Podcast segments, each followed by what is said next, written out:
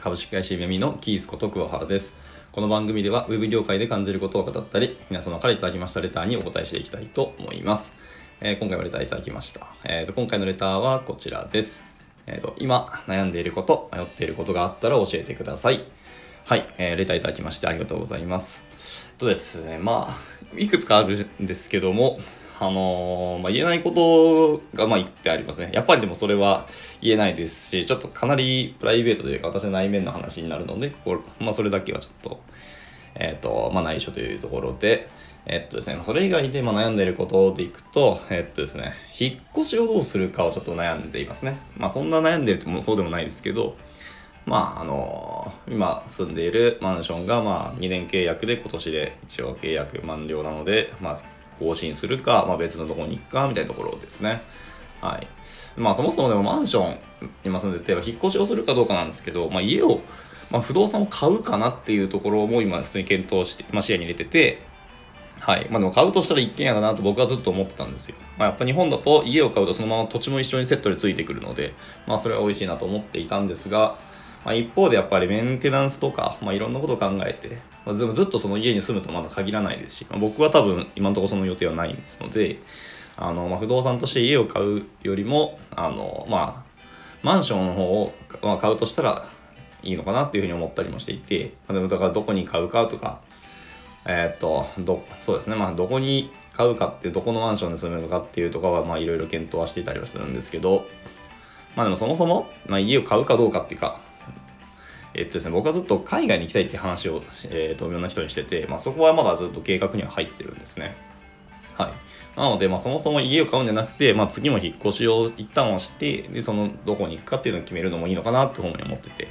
で、まあ、こんな時期になりまして、まあ、弊社、えー夢見というところにいるんですけど、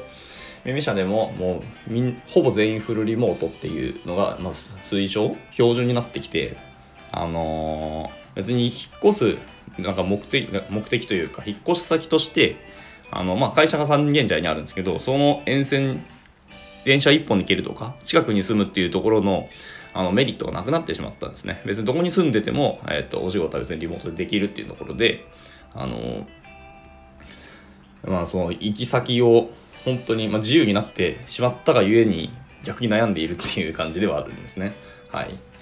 まあそのその理由の一つがまあさっきも言った海外に行くかどうかって話で、まあそれが大きいですね、どっちかっていうと。行かないんだったらもう不動産買うっていうのがもうスパッと決まるわけですよ。で、どこに住むかっていうのはまあ別途なんですけど、まあ悩みの種が増えてるのは海外に行きたいっていう僕の感情ですね。はい。で、まあ、どこに行くかっていうの候補はいくつかあって、まあ、今のところは、あのドイツ、ベルギー、オランダ、オーストラリア、まあ、この4カ国ですね。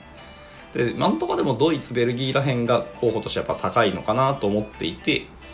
まあ、いろんな調べたり、まあ、もし僕がそのフリーランスになるかわかんないですけども、エンジニアとか IT 業界であのお仕事が多いっていうのは、やっぱドイツだって話を聞いてて、でそのドイツの隣にあるベルギーが、まあ、ドイツはちょっと違うんですけど、まあ、穴場としての住みやすさとか環境は悪くないよって話もいろいろネットで調べる限りあったので、ちょっとまだベルギー人とかドイツ人の知り合いがあまりいないんであれですけど、はい、ところですね。まあ、あの、一応大学の、えー、と同級生に一人は、まあ、ドイツ人の人が、ドイツに住んでた、まあ、やつがいて、まあ、そいつからの話は結構聞くんですけども、それもだいぶ前の話になってしまって、もう更新はされていないし、子供の頃住んだっていう情報と、僕が今大人になって、大人の情報が欲しいわけですよね。っていうところで、あの、まあ、さすがに、あの、昔の情報だと、あの、更新がされてないんだったら、ちょっと僕としては残念だなって気がするので、なんとかまあそうですね、ドイツ人、ベルギー人とか知り合いがいないのかなっていうのが、今残念なんですけども、まだネット情報を知る、信じるしかないなって感じですね。まああの、ドイツのニュースとかを見れば本当はいいんでしょうけどもね、まあ新聞読むとか、ドイツ語なんですけど、まあ多分英語変換はなんかしてる、あると思うので、それを見ればいいかなと思ったりしています。で、オランダはですね、えっ、と、弊社の PM 人の中に一人、でオランダから帰国された日本人の方がいらっしゃるんですけど、まあ、その方がオランダのことを教えてください。オランダ？違う、オーストラリア。オランダじゃなくてオーストラリアですね。失礼。オーストラリアのことを教えていただいて、結構住みやすいというか、環境もいいよっていうのを本当に教えていただいたんですよね。まあ、オーストラリアはもう、知っての通り、大きな島国で、もうあれ自体が一つの国って言っても、国っていうか大陸の域ですからね、はっきり言って。という意味で、まあ、土地面積も十分大きいですし、いろんな発展もしてると思うので、悪くないのかなっていうふうにお話を聞いた限りで思いましたね。はい。で、最後オランダですけど、オランダはその弊社から、まあ、今、エンジニアが2名、もうオランダで仕事をしているんですけども、まあ、えっ、ー、と、もう法人一つ立てて、まあ、別企業として今、働いてるって形になるんですけど、で、まあ、その、その方々とたまに、ごくまでですね、1回か2回ぐらい話をしてさせていただいたんですけど、オランダいいですよって話もやっぱり聞いて、やっぱ、こう、同じ会社のメンバーがいるっていうのはすごく、あの心の支えになりますから。なるので、あの、まあ、安心も少しはあるなっていうのもありますし、まあ、その方々からも、オランダもいいですよって話もやっぱり聞いていて、そうかなっていう。オランダは別に特に何かあるってわけではないんですけど、まあ、それだからいいと僕は思ってるんですよ。あの、そういうとこってちゃんと生活に密着したような、あの、法律だったりとか仕組み、体制があるんじゃないかなっていうふうに勝手に思ってて、まあ、その辺をちゃんと調べて、その、現地取るというか、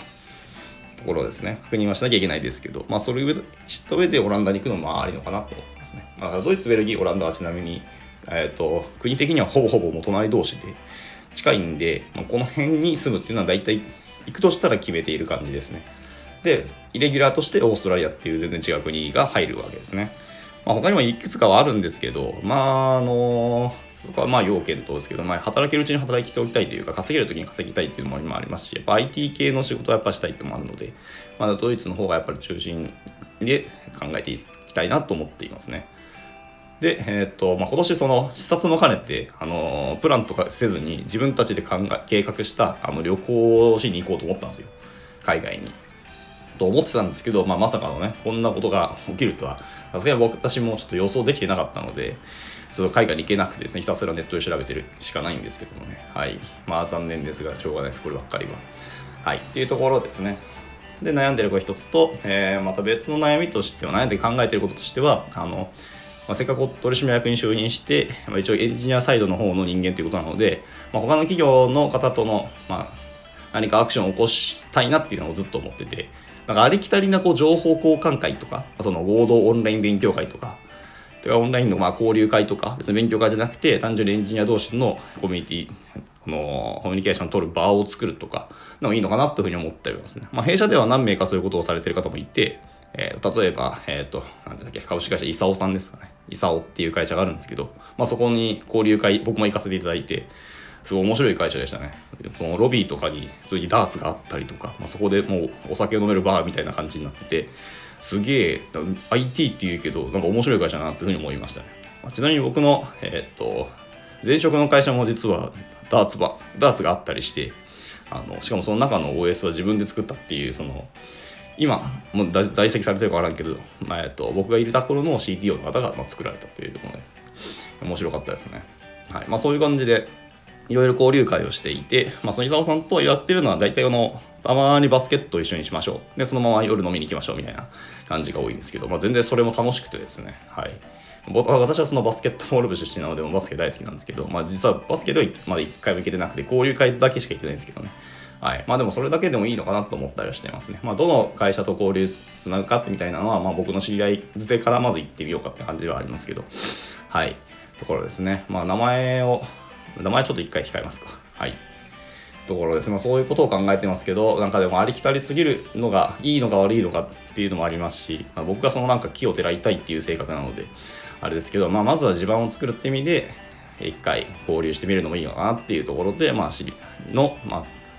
ま、CTO とか、えー、VPOE とか、まあ、もしくはその役員やられている誰かにお声がけして、まあ、やってみようかなというのはちょっと考えていますね。はい。ところです。まあ、やっぱりせっかくね、こうオンライン化が進んでいて、あの、別に垣根がなくなったし、時間的な、時間的な制約はまああるとしても、場所的な制約とか移動の制約がなくなったので、やっぱそれは大きいんで、まあ、せっかくこう、 Zoom とか Whereby とかいろんなツールがあるので、それを駆使してやれたらいいのかなと思ったりしていますね。はい。で、えっと、次ですね、他の考えてることっていうか、まあ、あの、椅子ですね、やっぱり。あの、昇降デスクと、あの、作業用の机は最近買ったんですよ。はい、でおかげさまでめちゃめちゃ作業効率良くなったし僕ずっと会社に行きたいと思ったけど今のその作業部屋がちゃんと個室になっていてあの机とかも整ってきたのでスタンディングデスクができたのはやっぱ大きくて、まあ、それのおかげで別に会社に行かなくても僕意外と仕事ちゃんとするじゃんっていうのを気づいたんですね、まあ、もちろん仕事しないで遊んだりすることもあったりお酒の量がちょっと増えたりもしたんですけどはい。まあでも、の家でできるようになったなって大きいんですね。ただやっぱり、スタンディングデスクばっかりしててもやっぱ腰痛いんで、たまには座りたいんですけど、その座る椅子がまだちょっとね、よろしくなくてですね。やっぱりその、アーマンミラー系の椅子がいいなと思ってて、まあ、弊社は、あれですね、オフィスの方には、あの、全員、あの、アーロンチェアが支給されてて、まあ、それも欲しいんですけど、あの、オフィスの解約を今、弊社は進めてるらしいので、あの、で、その時の重機ですね。重機類をどうするか、モニターとか、その辺とかですよね、を、まあ、社員に割り振ってくれるっていうことをおっしゃっていただいたので、そのハーマミラーの椅子が、あロンチェアですね、いただけたらいいなと思いながらですけど、僕はちょっと今、エンボディの椅子の方をちょっと検討してて、まあ、実際座ってみたいところではあるんですけど、まだないので、まあ、一回その、えっ、と、オフィス家具のレンタルサービスがあるので、それ使ってみて、一回座って、よろしかったらもうそのまま買っちゃってもいいのかなっていうふうに思ったりはしていますね。はい。だからあんまりでも、そう海外に行くことをちょっと考えているので、あんま高価だと、あの手放すのもちょっとっていう気はしますね。海外に行って、またそれ同じものを買うとなると、ちょっと、ちょっとバカにならない金額なので、でそんなに 僕は貯金が溜まってないので、よろしくないなっていうところですね。はい。はい、あとは、次ですね。あと年齢的に悩んでる考えてることとしては、お金の話ですね。はい。やっぱり未来投資として、あの、401系とか、まあ、イデコとか NISA とか、この辺をやらなきゃいけないのかなっていうふうに、いけないかっていう言い方もあれですけども、自分的にはやっぱりやっといた方がいいのかなと思ったりはしていますね。はい。まあ、海外に行くんだったらこの辺って制度どうなんだろうっていう、まあ、入っといてもいいんでしょうけど、入ってても、そのちゃんと自分としてお金が入ってくるのかってよくわかってないですし、まあ、その辺ちょっと調べたいところではあるんですが、まあ、少なくとも未来の自分のためのお金をで持っておくってなると大事かなと思ってますし、あの、税金的な話もあって、節税のためにもややっといて損はないと僕は思っているので、はい。僕投資信託とかも実にやってなくてですね、じゃあお金回りのこと本当にちゃんと整備してなくて、いや、今勉強し始めたんですけど、いや、何もやってない自分はいかにこう、国に搾取されてるとか、無駄なお金払いまくってるなっていうことを今痛感してて、いろいろ考えてるところですね。はい。で、えっ、ー、と、まあ最後ですね、これで。ちょっと長くなってきたんですけど、英語は、えっ、ー、と、スタンド FM に、えっ、ー、と、私の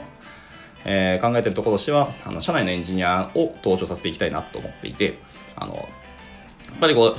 取締役になったんですけど、僕は会社の中のエンジニアの方、もちろん全員知ってるわけではないし、全員とまだ喋ったこともないですし、まあでもそういう中で一応、あの、ボードメンバーっていうことを名乗るんであれば、やっぱ知っておかなきゃいけないのかなって思ってて、まあそこの交流も含めて、えっ、ー、と、みんなと喋っていきたい、コミュニケーション一回取っていきたいなって思っていたんですけど、その中で、えっ、ー、と、どうせならこのスタンド FM を使って、まあ、会社紹介とかしながら、まあそのエンジニアの方の、まあ、魅力とか、その、紹介をしていくっていうのもありかなと思っていて、せっかく取ってね。で、それで、まあ、許可もらえればそのまま、えっ、と、ツイッターとかで公開もしますし、まあ、ダメ、ダメだったらですね、社内の Slack だけでみたいなところにしようかなと思ってるんですけど。っていうことを一応考えてますね。まあ、第1弾すでにやったんですけど、えっと、のぶちゃんさんですね。の、えー、収録もやったんですけど、はい。まあ、できればこれはやっぱ外部用に発信したいのもあって、今、夢見用のこのスタンド FM のアカウントがもしあるんだったら、まあ、その公式アカウントをちょっと貸していただいて、えっ、ー、と、ちゃんと夢見のスタンド FM 収録っていうこともなんかいろいろ視野に入れて、まあ、あとこの辺はちょっと広報チームとどうやるかみたいなこと考えたいですけど、まあ、そもそもまずアカウントあるのかって話ではあるんですが、はい。まあ、考えていきたいかなと、ちょっと思っていますね。はい。というところで、まあ、今回の収録は以上となります。はい。えー、また何かご質問、またレターいただきましたらすごく嬉しいので、えー、どしどしご応募お待ちしております。では、えっと、これで終了となります。バイバーイ。